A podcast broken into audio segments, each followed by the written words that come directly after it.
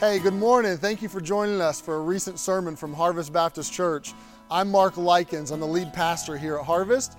We're a Bible believing, gospel centered, grace driven church family right here in Natrona Heights, Pennsylvania. And if you'd like to learn more about our ministry, you can visit us on Facebook or at harvestbaptist.info. Now, I hope you enjoyed today's sermon. It's my prayer that this will encourage and equip you in your relationship with God. Let us begin this morning with the first three verses. We're going to read Hebrews chapter number 11, verses 1 through 3. Here's what it says It says, Now faith is the substance of things hoped for, the evidence of things not seen. For by it the elders obtained a good report. Through faith, we understand that the worlds were framed by the word of God, so that things which are seen were not made of things which do appear. Not just faith in men, not just faith in an architect or a builder or a pharmacist or a doctor.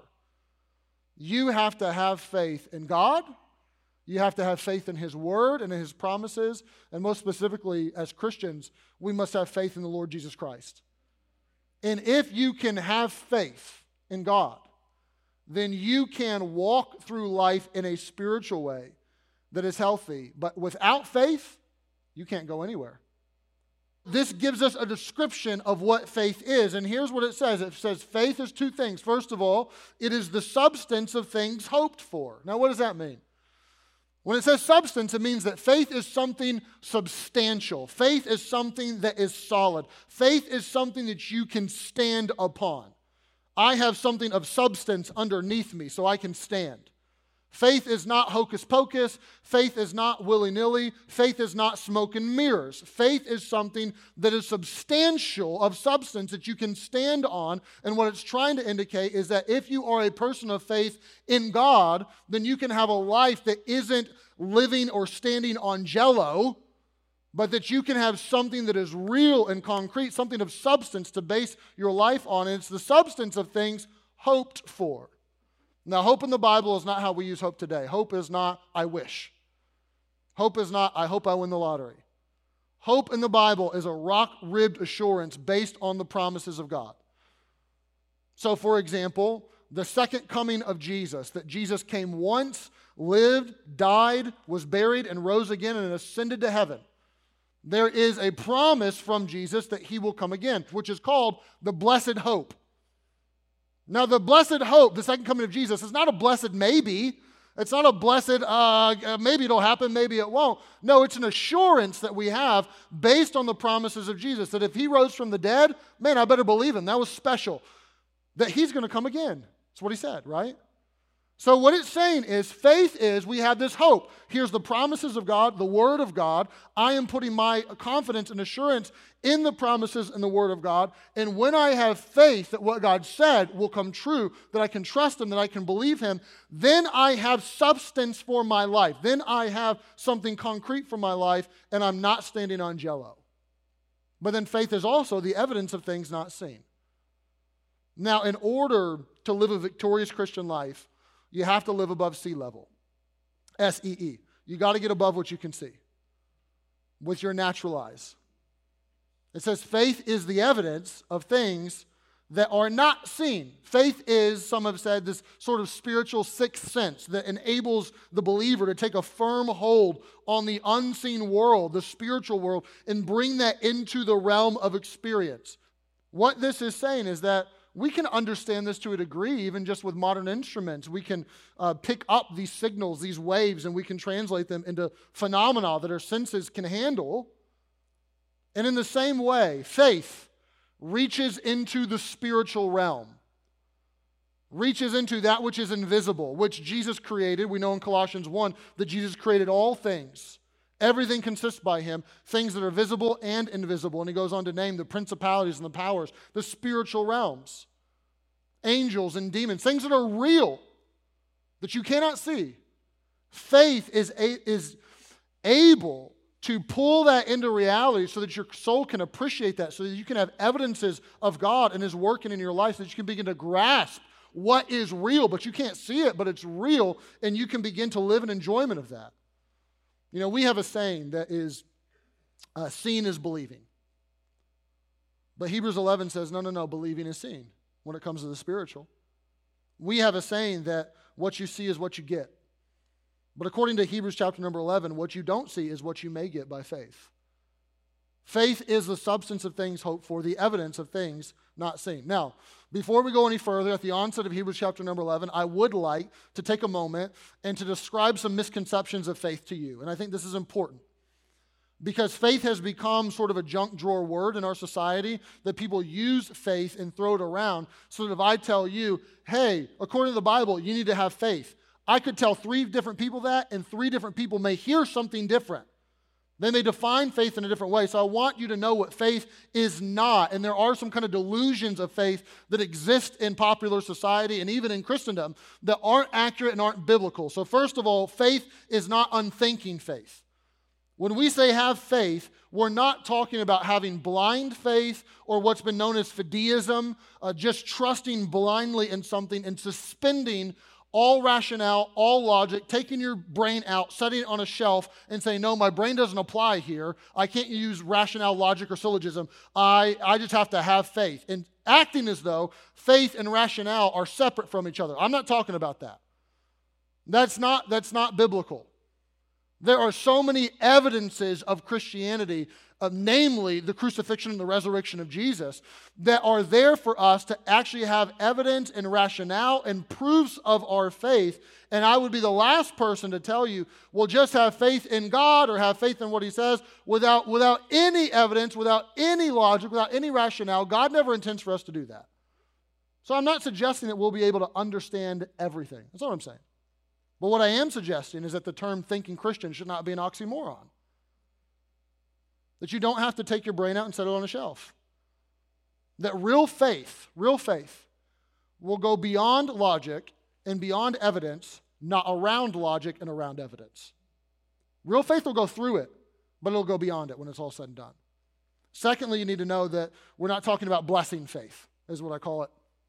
This is the idea that, uh, that if you live by faith, then everything will be great. You will live a charmed life.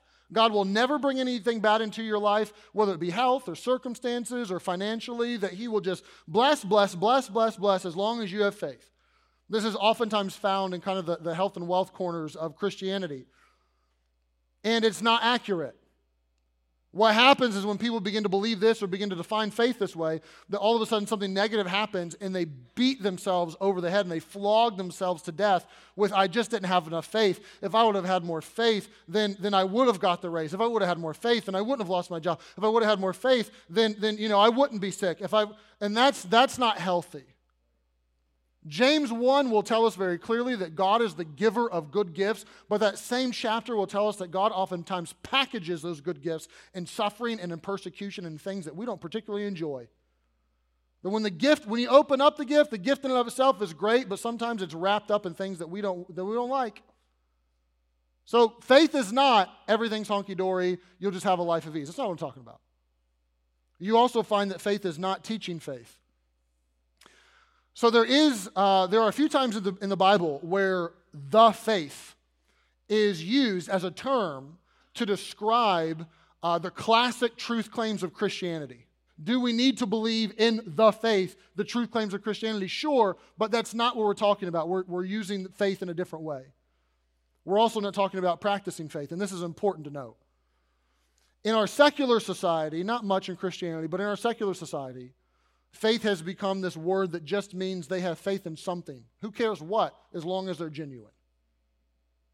You know what? They're a practicing Muslim, uh, they're a practicing Hindu, they're a practicing Buddhist, uh, they're, they're a practicing philanthropist or philosopher or anything.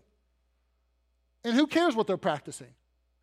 I mean, they have their faith and they have their faith and they have their faith. Well, it doesn't matter really what the practice is or what the faith says or what the truth claims are. What matters is that you're authentic and that you're genuine and that that is helping you to become some sort of a better person. That's what really matters. And I'm not talking about that. The object of our faith is of paramount importance. It's not just that you have faith in something or someone, but that you have to have faith in the right something or someone, and that the object of your faith really matters in that saving faith, faith that would earn you right standing with God, that only comes via faith in Jesus Christ. That you are not going to find saving faith or a faith that will uh, actually give you right standing with God outside of the person of Jesus Christ. It's impossible.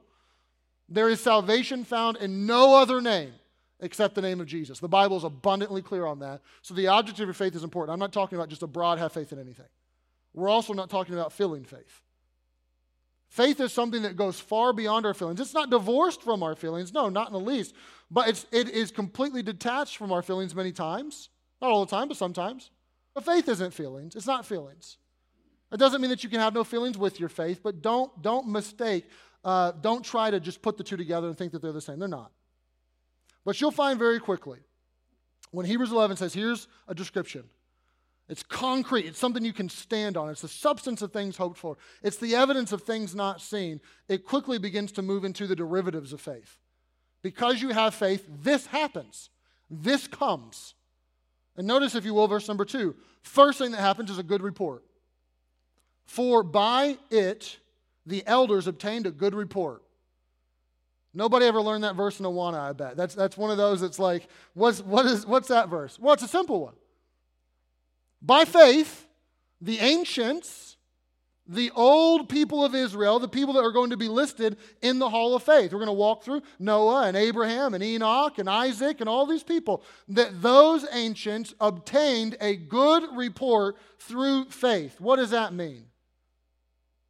It means the people of old had faith in God. That Enoch never saw anyone translated before, but he had faith that God could do it. And Noah had never seen a flood before. But he believed that God was going to bring one, and he built a boat anyway. And Abraham had never seen the promised land, but he was willing to leave the familiar and he was willing to reach out in faith and go. In each of them, exercised personal faith in God. And in so doing, they received a good report from God. That God was, He put His stamp of approval on them because they had faith in them. Now, this is important that you know this. It's simple, but it's important.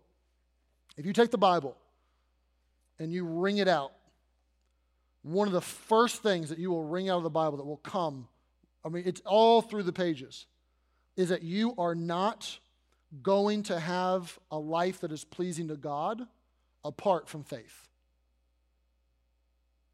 It is, I'm going to give you an impossibility. I try not to, not to speak in unequivocal terms unless the Bible does, but the Bible is unequivocal on this. You will not, period, have a life that is pleasing to God unless it is through faith. This is why when you get to verse number 6 of Hebrews chapter number 11, it will tell you that without faith, it is impossible to please Him. You have to believe that He is and that He's a rewarder of them that diligently seek Him. You have to have faith in the evidence of those things that you cannot see. You have to have faith that God is in order to please Him. It's impossible to do without it. This is why Habakkuk would tell us in Habakkuk chapter number 2, little book of the Bible, but he makes this statement that the just live by faith. Those that are justified by God, those that have a good report, those who have God's stamp of approval, they do it by faith. And Habakkuk will juxtapose the, those that live faithfully versus those who have faith in themselves those that are self inflated, those that think that I'm awesome and I'm great and I can get the job done and it's all about me. And he says, No, the just live by faith. And Paul will rip that terminology from Habakkuk and he will scream it in Romans and he will scream it in Galatians and he will scream it in Hebrews chapter number 10, two verses before Hebrews 11, verse 1. Paul mentions again, the just live by faith. It's impossible to please God without faith. You have to have faith. It's the way it works. This is why, if you want to be saved, you want, what's saved? You want to be saved from your sin. You want the sin that is in your life, the wrong that you've done, the damage you've done to others, and the damage that you've done to yourselves, that all of us have and all of us know. If you want to be forgiven of that, you want to be saved from that, you want to be promised a home in heaven, you want to have right standing with God. Ephesians chapter number 2 makes it, I mean, plain as day. It's God's grace, for by grace through faith are you saved. It's not of yourselves, it's the gift of God. Once again, it's not of works, lest any man should boast. What's it say? You can't get the job done on your own. You got to have faith. You have to put your faith in the Lord Jesus Christ that He will forgive you of your sins. And let me tell you, if He forgives you, you don't need anybody else to forgive you.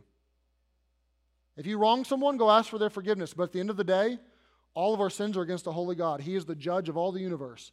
And if He forgives you, you don't have to forgive yourself. A lot of people, you know, they race their motors trying to forgive themselves. That's, you don't find that in the Bible. You don't need forgiveness of yourself, you need God's forgiveness. You are the low little county courthouse, God's the Supreme Court. And when the Supreme Court says it's forgiven, don't matter what the county court says. That's the one that makes the rules, right? And when God says you're forgiven, well, how do I get forgiveness? How do I get salvation?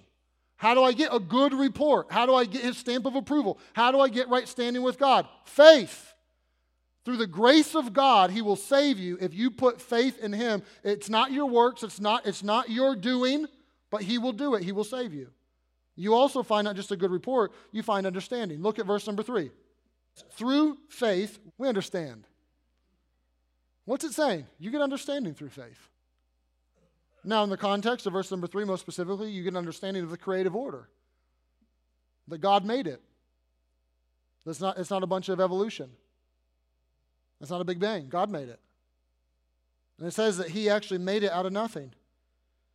The things which are seen were not made of things which do appear. What's it saying? He took the invisible and He out of nothing made everything. Now, there's, there's a lot of rationale for that. We could spend a long time talking about intelligent design, talking about how God made us, giving you evidence for that. But at the end of the day, you weren't there. You didn't see it happen. And you have to, you have, to have a measure of faith to understand that. But through faith comes understanding. You understand God, you understand the nature of God, you understand how He wants to operate in this world, you understand that there's a home in heaven for you, all through faith. You also find this is not in the text immediately, but it's worth mentioning as we build out the broad idea of faith before we move forward in Hebrews 11. You also find joy. You get a good report, you get understanding, you also get joy. Now remember, keep this in the back of your head. Verse 1 faith is the evidence of things not seen, right? Now let's read 1 Peter 1. Whom, talking about Jesus, having not seen, you love in whom, though now ye see him not, yet believing. What's, that's, that's the same root word for faith. Pistis. You believe, you have faith. Who? Well, Jesus, the one you haven't seen. Jesus, the one that you don't see right now. And when you have that faith in Jesus, when you believe in Him, you rejoice with joy unspeakable and full of glory. What's Peter saying? Peter is saying, I got to see Jesus. I got to touch Jesus. I got to live with him. I saw him crucified. I saw him raised from the dead. I, I, got to be there. I saw it. But I'm writing to you. I know you've received the message by faith. You didn't get to see him. You didn't get to touch him. You, you didn't get to be with him when he ascended to heaven. You didn't get any of that. But you still believe. You still love him. And that faith in you actually is producing an unspeakable joy, a joy that, like, we don't even know how to put words around this. It is a joy that is unspeakable and it is full of glory. God gets glory out of this that you would believe on the Lord Jesus, even though you haven't seen him face to face. And we will look forward to the day when we will, but right now we don't. And when we have faith in him, joy comes. That's beautiful. You know what Paul would say to the Corinthians? He says, Not only do you get joy, not only do you get uh, this confidence, not only do you get understanding, not only do you get right standing with God, but you get a steadiness. 2 Corinthians 4 says it this way Paul's writing, he says, I have all this trouble in my life, I have all this persecution in my life, I have all this havoc in my life. And he says that I'm able to manage this in this way. Verse number 16 For which cause we faint not. All this havoc in my life, and I'm, I'm not giving up and I'm not giving in. I'm going steady. How? Well, but though our outward man perish, yet the inward man is renewed by day by day. For our light affliction, which is but for a moment, worketh for us a far more exceeding and eternal weight of glory. Now listen to this. While we look not at the things which are seen, but at the things which are not seen. For the things which are seen are temporal, but the things which are not seen are eternal. What is he saying? He's saying, My life is hard, but I'm keeping my focus on the things which are not seen Faith is the evidence of things not seen. I'm keeping my focus on the eternal, not on the temporal. I'm keeping my focus on the spiritual. And through that, verse 16, for that cause, we faint not. There's a steadiness and there's a stability to my life because I am a person of faith. Simply put, when you are full of faith, you will be faithful. That's how it works. And Paul says, I have this. Now, you tell me. Does that package of benefits sound pretty good to you? A good report with God, right standing with God, joy, understanding, stability for ever chaotic lives. Doesn't that sound fantastic? How many would say, I want some of that? Like, sign me up.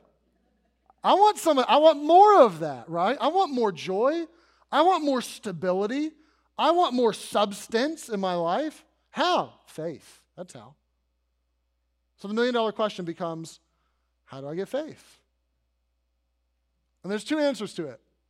One answer, which I will belabor later probably, but not today, is from God. But the other answer that is a bit more reliant on you is the Bible does say that there's faith that comes via some things that you and I can do. And I want to leave you with these this morning because I want you to take them into your week. And I want you to pick one or two or maybe all three of them and say, you know what? I want to try to develop my faith. I want to see more of this in my life so I can have more joy, so I can have more stability. So, how do you develop your faith? Number one, you saturate your life with the Word of God. Romans chapter number 10 tells us so faith comes by hearing, and hearing by the Word of God. Simple verse. Faith comes from hearing, hearing comes from the Word of God. So when you saturate your life with the Word of God, all of a sudden you will have more faith. So ask yourself, how often are you putting yourself under the truth of the gospel, under the promises of God? Are you studying Scripture on your own? Are you in a group at church where you're studying the Scriptures together? Are you trying to faithfully attend church where you can be under Hebrews 11 or Ruth chapter number 4 or under the preaching of God's word? Are you listening to an audio Bible? Are you reading your Bible with a devotional? Are you are you saturating yourself with the word of God? When you don't understand everything that you read, still read it. When you don't feel like reading, still read. When you don't feel like showing up, don't, don't rely on your feelings. Sometimes you want to show up, come then. When you don't want to show up, come then too. Put yourself under the Word of God. Ask yourself, what is, what is my scripture intake? Is, is there a heavy amount of that? Is there a moderate amount of that? Is there just a little amount of that? Because the more you have of that, the more your faith will increase. Secondly, dedicate your life to the Son of God. If you read Hebrews 11 and you uh, go out of it, you immediately go to Hebrews chapter number 12. Now, the chapter divisions are man made. I don't know where the chapter is actually supposed to be divided or not. I like how they did it here. But you find that Hebrews chapter 11 immediately flows into these verses. We're compassed about with so great a cloud of witnesses, so let us lay aside every weight and the sin which does so easily beset us, and let us run with patience the race that is set before us. And then listen to this we're looking unto Jesus, the author and the finisher of our faith. What's it saying? Jesus is the author of our faith. Jesus is the finisher of our faith. Jesus is the Alpha and the Omega. Jesus is the beginning and the end. If you want faith, you need faith in Jesus. If you're a, a person of faith, meaning you've put your faith and trust in Jesus Christ, then talk to Him. Thank Him for loving you and dying for you. Fixate on Him right now and praise Him. Go to Him and commit some things to Him. Tell Him, you know what? I, I want your help and your strength and your grace to be more faithful here to actually be more involved here, to open up your word more here. I commit some things to Him. But if you don't know Jesus as your Savior in this room, and you may have even classified yourself as a person of faith, but you have never put your faith 100% exclusively and solely on the name of Jesus, I need you to know that there's no real faith outside of that. Jesus says that He'll save you that He'll take away your sins. He'll forgive them. He'll give you a home in heaven. He, he will come into your life. But that is only through repentance and faith. You have to be willing to say, I've, I've sinned, I've done wrong, and I've, I admit it. I humbly admit it and I lay it down and say, Jesus, I repent of that. And I'm putting my faith in you. Would you forgive that? Would you take that away? Would you cleanse me? Would you change me? And he promises that if you will come to him in repentance and faith, that he'll save you. And if you've never done that, I want to help you maybe do that right now. You say, Pastor, how, how would I? You call out to him by faith. You pray. And right where you sit, if you've never put your faith and trust in Jesus alone, perhaps pray something like this Say, Jesus, I have faith that you came. And you weren't just a man, you were God in the flesh. And I believe that you died for me and that you rose from the dead miraculously. And right now, I put my faith exclusively in you. I am not trusting myself. I am not trusting other gods. I am not trusting my parents' religion, my baptism. I'm not trusting any of that. I'm trusting you and you alone. And I ask you, Jesus, save me from my sin. Forgive me and come into my life. Now, it doesn't have to be those words, it's not a script. It doesn't have to be those words. But if you will, with sincerity, ask Him to save you with something like that, He will. You say, How do you know? I have faith in His promises, and He promised that He would. Hey, this is Pastor Mark again, and I wanted to take a moment and just say thank you for tuning in to today's message. I hope that the message both challenged and encouraged you from the Word of God. Maybe you're listening for the first time. I want you to know that we believe the most important decision you'll ever make is the decision to know Jesus in a personal, intimate way. To find out more about that, you can visit harvestbaptist.info forward slash gospel. If you live in one of the four counties that are church borders Allegheny, Westmoreland, Armstrong, Butler and you don't have a church home, then we would invite you to come and to worship with us and join in the gospel work that God is doing here at Harvest Baptist Church. Maybe you're a regular listener and God's laying it on your heart to support the ministry and the outreach of Harvest. Your gift would help us reach more people more effectively with the gospel message. If you'd like to partner with us for ministry in Western Pennsylvania and around the world, you can visit harvestbaptist.info forward slash give. Again, thank you for listening, and we'll see you next time.